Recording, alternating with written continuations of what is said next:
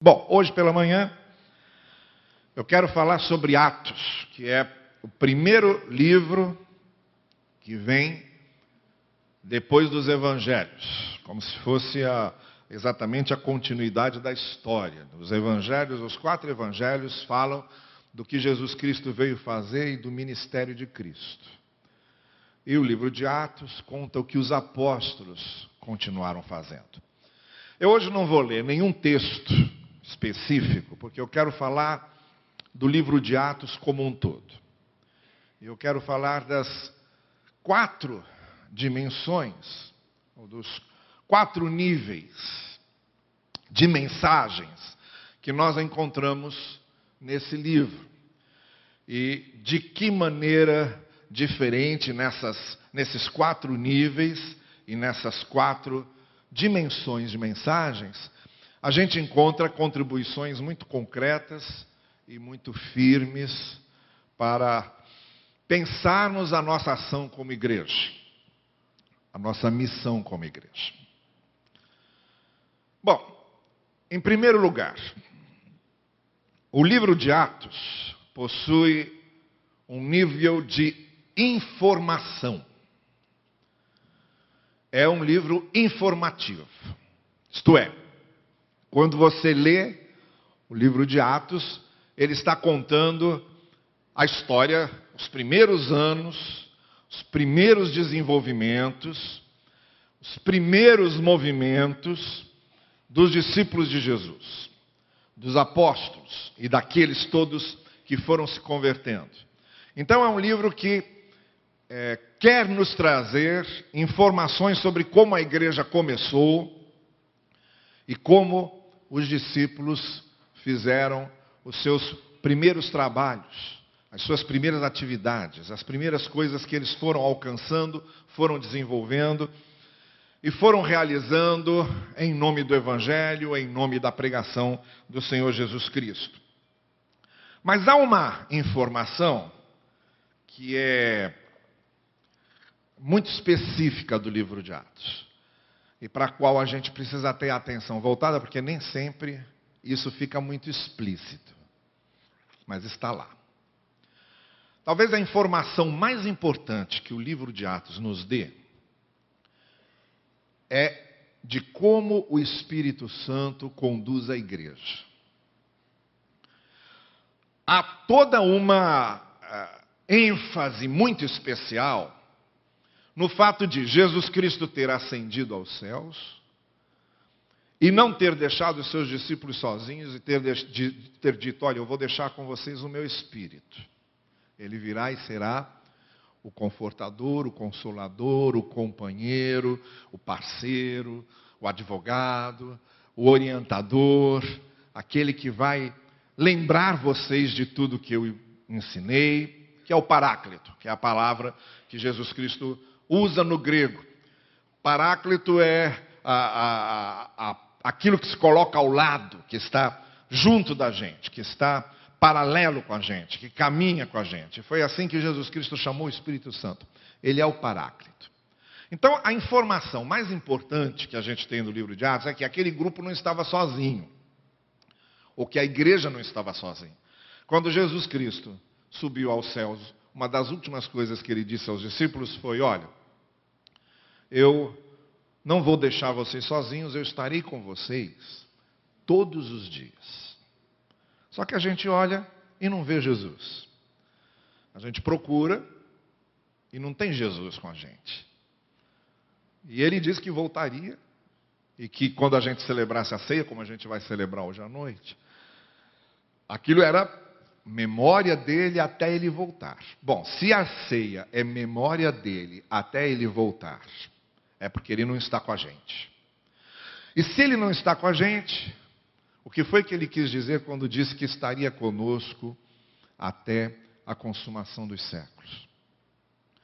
Bom, fica muito claro que ele não está com a gente fisicamente como ele estava com seus discípulos, a ponto de podermos tocá-lo, de vê-lo, de ouvi-lo. Não é desse modo que ele está com a gente. Desse modo ele esteve enquanto estava aqui cumprindo seu ministério junto aos discípulos. Ele está conosco através do Espírito que habita em nós. O Pai, deu início a todo o projeto de salvação, o Filho veio executar, o Espírito Santo é esse selo, é essa chancela da obra, e é aquele que habita em nós. E Cristo, então, está conosco através do Espírito que habita em nós, do Espírito Santo que vai conosco. É assim que ele se faz presente. Então, o livro de Atos traz essa informação de que a igreja não está sozinha, ela está sendo levada, sendo conduzida pelo Espírito. O que nós fazemos, em termos de igreja, de proclamação do Evangelho, nós estamos fazendo conduzidos pelos propósitos do Espírito Santo de Deus. Mas nessa informação, há uma outra também importante, e que a gente vê no livro de Atos. É bom a gente ver para nós termos uma espécie de humildade e de quebrantamento de quem nós somos diante de Deus.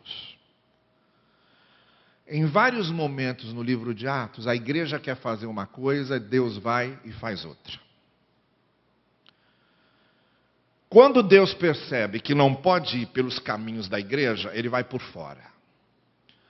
Porque, por incrível que pareça, embora a igreja seja o corpo de Cristo, embora nós estejamos aqui para dar continuidade ao que Cristo faz, nem sempre, e numa grande parte de vezes, a igreja faz exatamente o que Deus quer que ela faça. Mas ele não fica preso nisso não, ele vai por fora.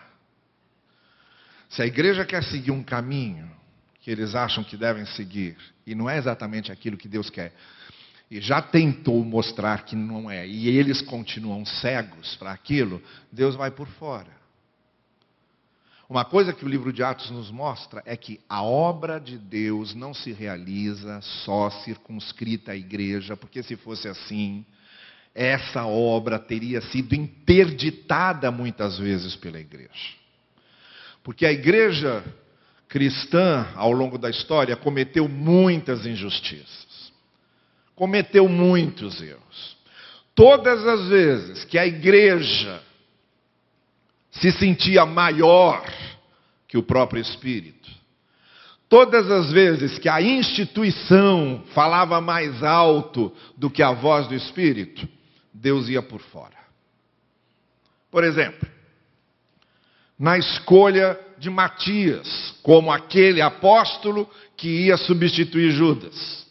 Logo que Judas eh, morreu, depois da ressurreição e da ascensão de Cristo, os discípulos então se unem para eleger o décimo segundo apóstolo. Escolhem Matias, que some. Nunca mais apareceu. Só na eleição. É igual muito político. Só na eleição é que aparece. Depois desapareceu. Ninguém mais falou. Numa... Esse Matias não aparece nenhum, nenhuma frase mais depois da eleição dele. Desaparece. Aí vem Deus trabalhando por fora. E trabalhando por fora, quem Deus chama para ser o décimo segundo apóstolo é o apóstolo Paulo. Esse que a igreja não viu, quando viu, não quis. Porque Barnabé sabe o trabalho que ele teve para aproximar Paulo dos apóstolos e dos cristãos, e para convencê-los que Paulo realmente havia se convertido e a vida de Paulo tinha mudado. Deu um trabalho, não foi brincadeira. Barnabé teve que trançar para lá e para cá, e preparar o ambiente, e conversar ao pé de ouvido com vários, e se reunir com outros, e fazer uma, tantas reuniões, até convencer a igreja que Paulo realmente tinha sido mudado por Deus e que precisavam aceitá-lo. Então Deus foi por fora, pegou uma pessoa que ninguém imaginava, ninguém, ninguém apostaria um centavo na conversão de Paulo. E muito menos apostaria que Paulo se tornaria aquele missionário, aquele teólogo que foi. Não o homem que matava os cristãos, ou que perseguia e consentia na sua morte. Ninguém imaginava. Deus vai por fora.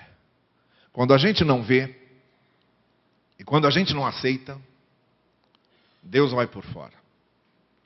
Quer ver outra coisa? A igreja de Antioquia Também é uma narrativa do livro de Atos. Jerusalém queria só Jerusalém e só os judeus. E durante muito tempo, eles acharam que Cristo tinha vindo para os judeus e que a mensagem de Jesus era para os judeus e tinha que ficar concentrada ali com os judeus. E não admitiam que os gentios pudessem ser evangelizados. Aos poucos isso foi sendo feito. Até que finalmente surge a igreja de Antioquia. E aí confunde todo mundo. Porque a igreja de Antioquia, não só Deus começou a fazer em Antioquia a mesma coisa que tinha feito em Jerusalém, mas principalmente transformou a igreja de Antioquia naquilo que Jerusalém nunca quis ser. Num polo missionário. E foi de Antioquia que saiu missionário para um monte de lugar, inclusive o apóstolo Paulo, para todos os lugares que ele foi mandado, enviado pela igreja de Antioquia. E Jerusalém estava lá. E Jerusalém acabou. Acabou a igreja de Jerusalém. Não teve mais. Porque ela não conseguiu enxergar o que Deus queria dela. Deus vai por fora. Foi a despeito dos apóstolos, foi a despeito de Jerusalém, foi a despeito do lugar em que Cristo havia pregado, foi por fora, foi lá nos gentios, onde ninguém imaginava que Deus fosse usar os gentios daquele jeito. Quer outro exemplo?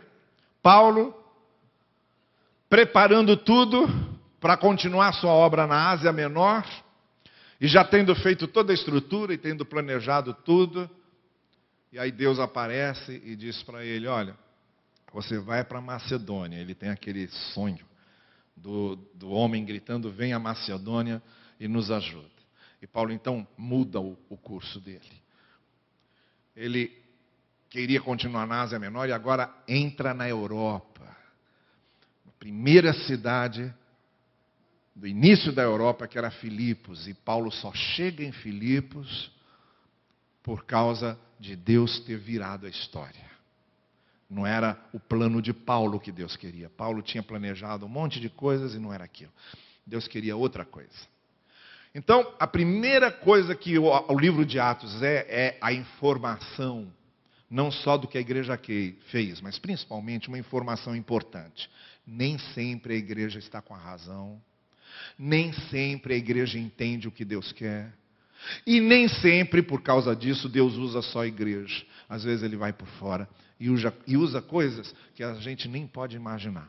O que a igreja precisa ter sempre é humildade, quebrantamento, contrição, para nunca deixar de entender o que Deus quer para ela. Porque a gente deixa de entender, a gente não quer, não aceita. Os nossos planos, às vezes, falam mais alto do que o que Deus está querendo.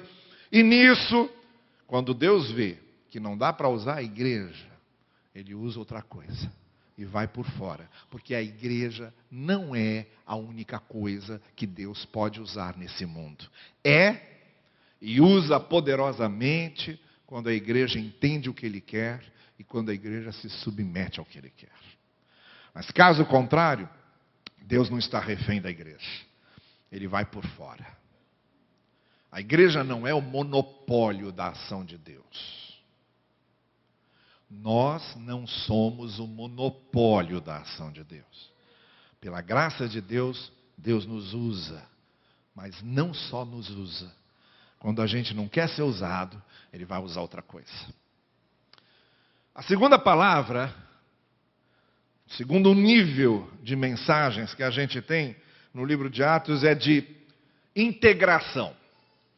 Primeiro é um livro de informação e segundo é um livro de integração. Isto é, o livro de Atos nos mostra como é que Deus integra algumas coisas. Harmoniza algumas coisas. Casa algumas coisas. Que às vezes a gente com o poder humano não consegue. Mas há pelo menos duas coisas que Deus integra ali.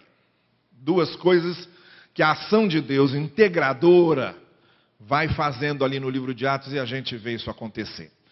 A primeira coisa que Deus integra é a palavra com a ação. O livro de Atos é, ao mesmo tempo, um livro que narra, como o próprio nome do livro diz, os atos, as ações dos apóstolos e dos primeiros cristãos. Por isso é que o livro chama Ações, Atos dos Apóstolos. Mas é um livro também que mostra os seus discursos, a sua fé, a sua pregação. Então a gente tem a pregação de Pedro, logo no dia de Pentecostes. Você tem a pregação de Estevão, um pouco antes de ser apedrejado, aquela longa dissertação que Estevão faz sobre o propósito de Deus com o povo de Israel e a revelação de Cristo. Você tem os discursos de Paulo em sua defesa, diante dos governantes que o julgavam. Então, todos esses discursos, todas essas pregações, todas essas proclamações estão lá. Mas, essencialmente, o livro de Atos é um livro de atos. Não é o livro das palavras dos apóstolos. E não é o livro dos discursos dos apóstolos. E não é o livro dos sermões dos apóstolos. É o livro dos atos dos apóstolos. Então, essa primeira integração que a, o livro de Atos faz é que a palavra tem que estar casada com a ação. A pregação tem que estar casada com o movimento, com os atos, com o que é produzido. O livro de Atos deixa claro que a igreja não pode ter um discurso de fé, ela tem que ter uma prática de fé. A igreja não é só ortodoxia, a igreja é também ortopraxia. A igreja é para fazer. A igreja não é só para dizer, é para dizer também. Mas de maneira muito especial, é para fazer. A gente tem que integrar essas duas coisas. O que a gente crê e o que a gente vive. O que a gente prega e o que a gente faz. E, e isso tem que estar entregar, integrado de maneira que a igreja vá se expandindo da forma evangelística, missionária, proclamatória. Mas também de maneira que vá semeando e colhendo, semeando e colhendo de maneira prática. A igreja não foi feita por Deus para ficar apenas ouvindo. A igreja foi feita para praticar, para viver. Essa é a primeira integração. É também uma mensagem de integração, não só nesse nível da integração da palavra com o ato, mas é também a integração da diversidade. A integração primeira que a gente vê logo na, nas primeiras páginas de Atos é essa trabalhosa, difícil, que foi a integração dos judeus com os gentios. Esse muro separando. E aí as igrejas que foram sendo organizadas, as igrejas que foram surgindo, elas eram igrejas, todas elas, todas aquelas igrejas que a gente vai lendo as cartas no Novo Testamento, Éfeso, Tessalônica, Corinto, Roma, Filipos, Colossos, todas essas cartas e esses lugares eram igrejas em que você tinha judeus e gentios. Gente que vinha do judaísmo, mas também gente que vinha de várias outras experiências religiosas greco-romanas, e que foram conhecendo o Evangelho, foram se integrando como um corpo. Foi difícil, foi trabalhoso. No capítulo quinze de Atos, é, é um capítulo muito tenso, porque a igreja de Jerusalém se reúne para discutir o que, que eles vão fazer com os gentios, se a gente vai se reunir com eles ou não. Olha só que coisa, eles se reuniram em Atos quinze para saber se eles considerariam os gentios irmãos em Cristo ou não. E felizmente, por causa de uma palavra que Tiago, que estava conduzindo aquele encontro, deu, uma ponderação muito lúcida e muito sensata, a coisa foi encaminhada para que as acomodações fossem feitas. Mas vocês já pensaram se houvesse lá um radical? Se houvesse lá um fundamentalista desses? Um ultraconservador desses? Um faccioso desses? que se levantasse e dissesse, não, o evangelho é só para os gentios, e a gente não pode considerar gentios judeus, e a gente não pode considerar gentil como irmão. Cristo não veio para os gentios, Cristo veio para os judeus. Nas nossas igrejas deve haver apenas judeus. E vocês já pensaram se esse radical, fundamentalista, ultraconservador, tivesse tido poder de influência para impedir que a palavra chegasse aos gentios? Bom, nós batistas, na nossa história, nós já passamos por uma situação semelhante e graças a Deus a gente foi aprendendo. Mas foi muito difícil. Porque surgiu no século dezenove, no sul dos Estados Unidos, um movimento chamado landmarquismo. Landmark no inglês é aquela fronteira que você marca para marcar o território. Então o movimento landmarquista, ele marcava o território de quem são os batistas e quem não são. E ele partia do seguinte pressuposto: os batistas são os únicos cristãos verdadeiros na face da terra.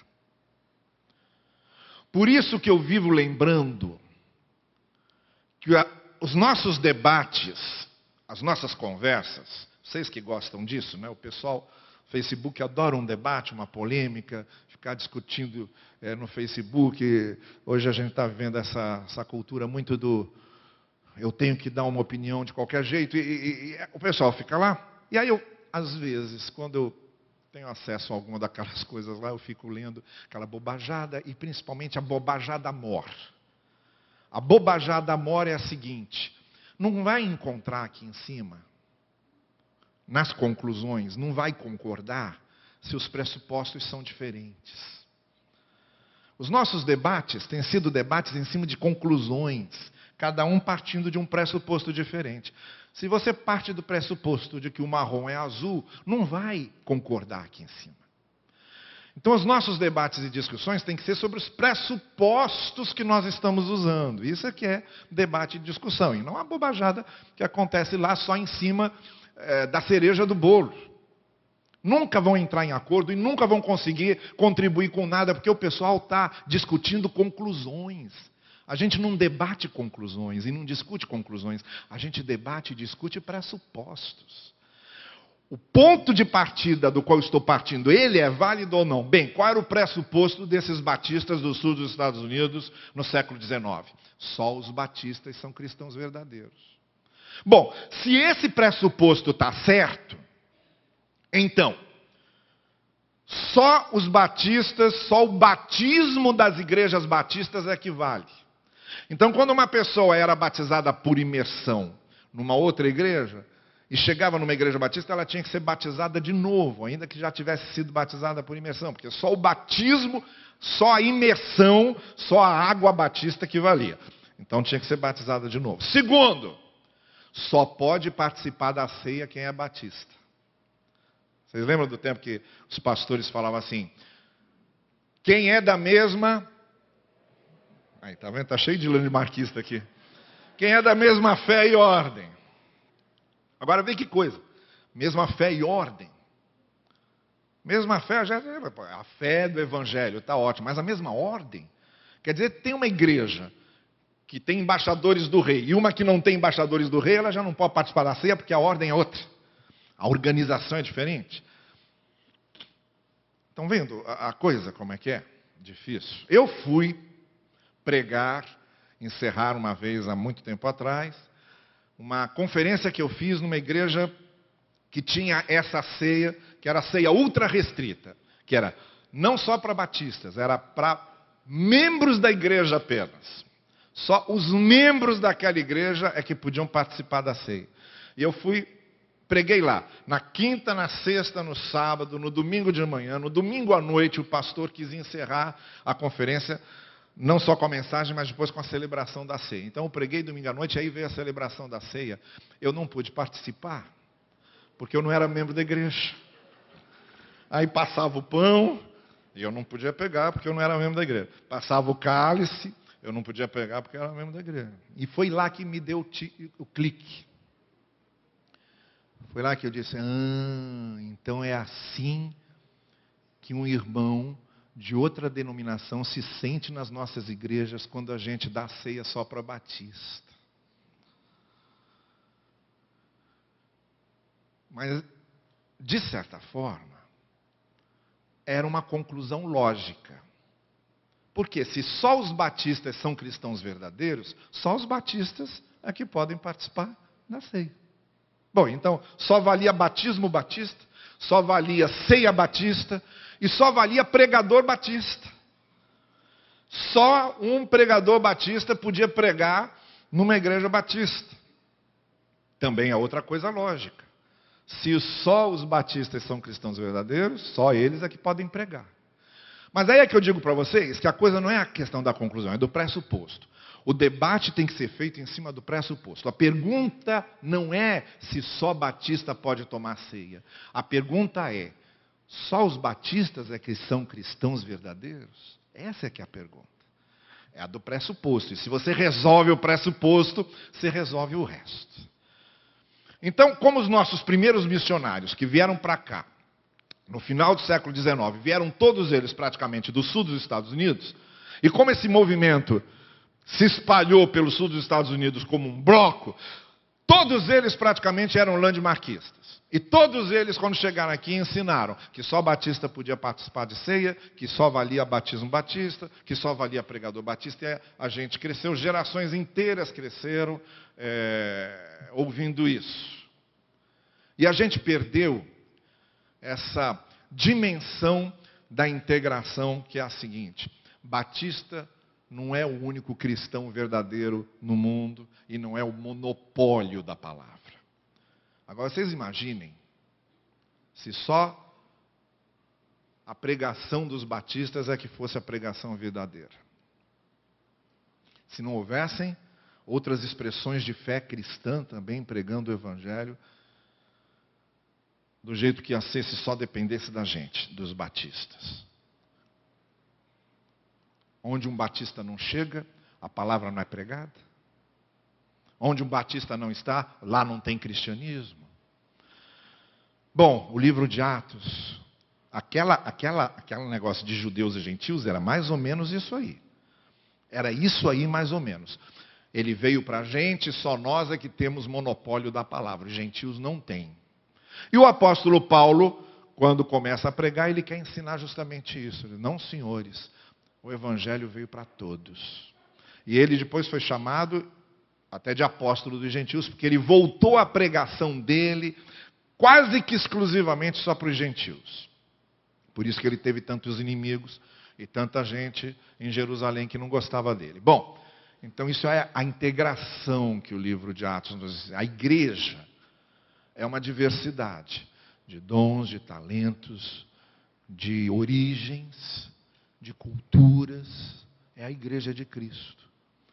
E toda vez que a igreja quiser se, em si mesma, em numa apenas expressão cultural, ela está perdendo essa dinamicidade da integração entre judeus e gentios que o livro de Atos nos ensina. Então é um livro de informação, é um livro de integração. Em terceiro lugar, é um livro de inteiração, de informação, de integração e de inteiração. Isto é, a mensagem do livro de Atos trata do homem, do ser humano inteiro. Corpo e alma, mente, emoções. É o ser humano, ele não divide a coisa. O evangelho é para a alma. Não, o evangelho não é para a alma. O evangelho é para o ser humano. O evangelho fala da vida eterna? Não, o evangelho não fala só da vida eterna. O evangelho fala da vida e ponto. Daqui e da outra. Então o evangelho é para o ser humano inteiro. É, ele promove essa interação. O que a gente vê no livro de Atos acontecendo é que todas as vezes que havia carência de fome, carência financeira, carência de necessidades, a igreja se mobilizava para socorrer. Por quê? Não é só a alma do indivíduo que importa. o corpo dele também, a saúde dele também. O ministério da igreja não é só pregar para povoar o céu. O ministério da igreja é para resgatar vidas. E sendo que, quando o evangelho chega numa pessoa, ela se converte, se transforma e vai continuar vivendo aqui, então é para fazer vidas para cá também, além de fazer vidas para lá. Mas essa questão de vidas para lá é outra história, com a qual a gente não deve nem ficar se preocupando muito, porque a vida para lá é um mistério. É um mistério, ninguém sabe. Só quem já foi. Para a gente é um mistério. Então não adianta a gente ficar achando que está preparando só vidas para lá e ficar se preocupando muito com as vidas para lá, porque as vidas para lá é um mistério, ninguém sabe como vai ser. A Bíblia eh, dá lá uma informação ou outra, dá uma figura ou outra, mas é tudo figura de linguagem, é tudo metáfora, é tudo alegoria, é tudo comparação. É, não tem condição da gente saber como vai ser aquela vida lá, porque está totalmente fora da nossa realidade, é outra história. O que importa mesmo é como preparamos as pessoas para essa vida. De que maneira o Evangelho de Cristo vai transformar pessoas para essa vida. Para serem pessoas aqui de bom caráter, pessoas que sejam bons filhos, bons pais, bom cônjuge, bom patrão, bom empregado, bom vizinho. É para isso que a igreja está aqui, para preparar pessoas para essa vida. A outra, Deus prepara. É com Deus. Não tem como a gente ficar medindo a mobília e descrevendo a mobília do céu. Não tem, é um mistério. Aqui a gente prega o evangelho, a pessoa está salva para outra vida, está ótimo, mas isso é problema de Deus. O que a gente vai fazer aqui é preparar a pessoa para essa vida. Essa inteiração está lá no livro de Atos, em que aquelas pessoas foram preparadas para viver aqui como cristãos, para darem testemunho aqui como cristãos, para iluminarem a vida dos outros aqui. E muito especialmente nessa perspectiva social de mudar a sociedade, porque era esse o apelo. Vamos mudar a nossa sociedade. Somos sal da terra e luz do mundo. É por isso que a gente está aqui. É a interação. Então é um livro que fala de informação, é um livro que fala de integração, é um livro que fala de interação. E por último, é um livro que também trabalha com o nível da inspiração. Da informação, da integração, da inteiração e da informação. Ou digo, da inspiração. O livro de Atos foi escrito para nos inspirar no seguinte sentido. Atos, hoje, somos nós. É a gente que continua escrevendo aquela história. O Evangelho de Mateus terminou porque Jesus morreu, ressuscitou, voltou para os céus. Marcos termina pelo mesmo motivo e pelo mesmo motivo terminam Lucas e João. Jesus cumpriu o seu ministério e voltou para os céus. As cartas de Paulo foram terminando à medida que ele tratava do assunto que ele queria tratar, concluiu e encerrou. Assim também as cartas gerais. O livro do Apocalipse, por fim, termina quando ele cumpre o propósito dele, que é nos preparar para o futuro de triunfo e de vitória que Deus está preparando sobre a história. E quando ele termina de dizer figurativamente como será esse controle de Deus da história, ele encerra o livro falando da Nova Jerusalém e acabou. Mas o livro de Atos não termina.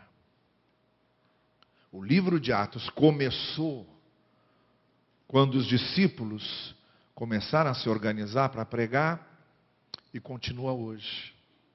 Nós continuamos escrevendo os atos dos apóstolos e da igreja. A gente continua transformando o livro de Atos numa narrativa que segue ao longo da história da igreja. E em cima, principalmente, de dois fatores inspirativos. Eu disse que era uma mensagem de inspiração. Há pelo menos dois fatores inspirativos no livro de Atos. Primeiro no seu prólogo, na abertura, o outro no seu epílogo, no fechamento. O primeiro fator inspirativo está na abertura de, de Atos, no prólogo, quando Jesus se despede dos discípulos, logo no primeiro capítulo, sobe, e aí fica todo mundo olhando, aquela cara de caneca ali, olhando, esperando o que é que vai acontecer, o que é que vem depois disso. Aí aparece um anjo que diz o seguinte: por que é que vocês ficam olhando para cima? Esse que foi vai voltar. Quanto a vocês, vocês serão cheios do Espírito Santo e vão pregar o Evangelho. Esse é o primeiro fator de inspiração logo no início do livro. Nós estamos aqui para continuar a escrever o livro de Atos. Não é para ficar tentando adivinhar quando Cristo vai voltar, nem é para ficar olhando para o céu contemplativamente, mas é para fazer aquilo que Jesus Cristo mandou que fizéssemos, porque nós continuamos escrevendo esse livro. E o segundo fator de inspiração está no final. Esse está no prólogo, e no final está lá o, o último fator de inspiração, no epílogo, no desfecho. Paulo está preso, e o último versículo do livro de Atos diz que, enquanto Paulo estava preso, a palavra de Deus era pregada desimpedidamente. O livro termina com um advérbio, que não é muito comum acontecer na literatura grega. Esse advérbio, desimped- desimpedidamente, ou sem impedimento nenhum. Paulo estava preso, mas a palavra era pregada. Paulo pregava para os soldados, Paulo pregava para quem ia visitá-lo, Paulo continuava pregando na prisão, e todos os cristãos que iam saindo, iam pregando onde estivessem. Sabe-se lá quantos soldados romanos Paulo conseguiu levar o evangelho naqueles dois anos que esteve naquela casa em que foi confinado? O fato é que o pregador estava preso, mas a palavra não, porque não há nesse mundo, nem acima no céu, nem debaixo da terra, qualquer força e qualquer poder que possa aprisionar a palavra de Deus. O fator de inspiração é que ninguém segura a palavra. A palavra que sai da minha boca, diz Isaías, não voltará para mim vazia. É um fator de inspiração porque, ao mesmo tempo em que nós somos alertados de que nós continuamos escrevendo o livro de Atos, nós continuamos escrevendo a história da igreja, nós devemos nos lembrar dessas duas coisas. Primeiro, é o momento de agir, não é o momento de ficar olhando para o céu, tentando adivinhar quando Cristo vai vir e o que Ele vai fazer na volta dEle, como é que é o céu e etcétera. Isso não nos, de, nos interessa e nem cabe a nós. É o momento de fazermos o que aquele anjo disse: vocês vão ser cheios do Espírito e vão agir. Nós continuamos escrevendo o livro de Atos porque é a gente que tem que agir. É a igreja que tem que fazer. E a segunda inspiração é essa. Façam, porque ninguém pode segurar a palavra de Deus. Por mais difícil que pareça, por mais trabalhoso que seja, por mais obstáculos que tenha, ainda que o horizonte esteja fechado, ainda que não haja nenhuma esperança daquilo que vai dar certo, lembre-se de que ninguém aprisiona a palavra de Deus. A palavra de Deus é uma semente que, quando é semeada, tem um poder próprio que vai é, se desenvolvendo e vai rompendo a terra, e vai crescendo e vai dando frutos, coisa que a gente não pode controlar, porque é a palavra de Deus. A gente não pode desanimar quando as coisas são difíceis, ou parecem que não tem retorno, ou parece que não há nenhuma chance daquilo dar certo. A gente não pode se apavorar e nem se desesperar com isso, porque a palavra de Deus continua sendo pregada desimpedidamente. E nós fazemos parte dessa história. E nós fazemos parte desse processo. Meu irmão e minha irmã, o livro de Atos começou a ser escrito lá atrás, provavelmente no ano setenta depois de Cristo. Mas continua sendo escrito até o dia de hoje, com a sua vida, com aquilo que você faz, com aquilo que você semeia, com a maneira como Deus usa a sua vida. É você, somos nós, que continuamos escrevendo o livro de Atos, e vamos continuá-lo, porque pelo poder do Senhor, a palavra de Deus continua sendo pregada, sem impedimento algum, e que Ele assim nos abençoe. Amém.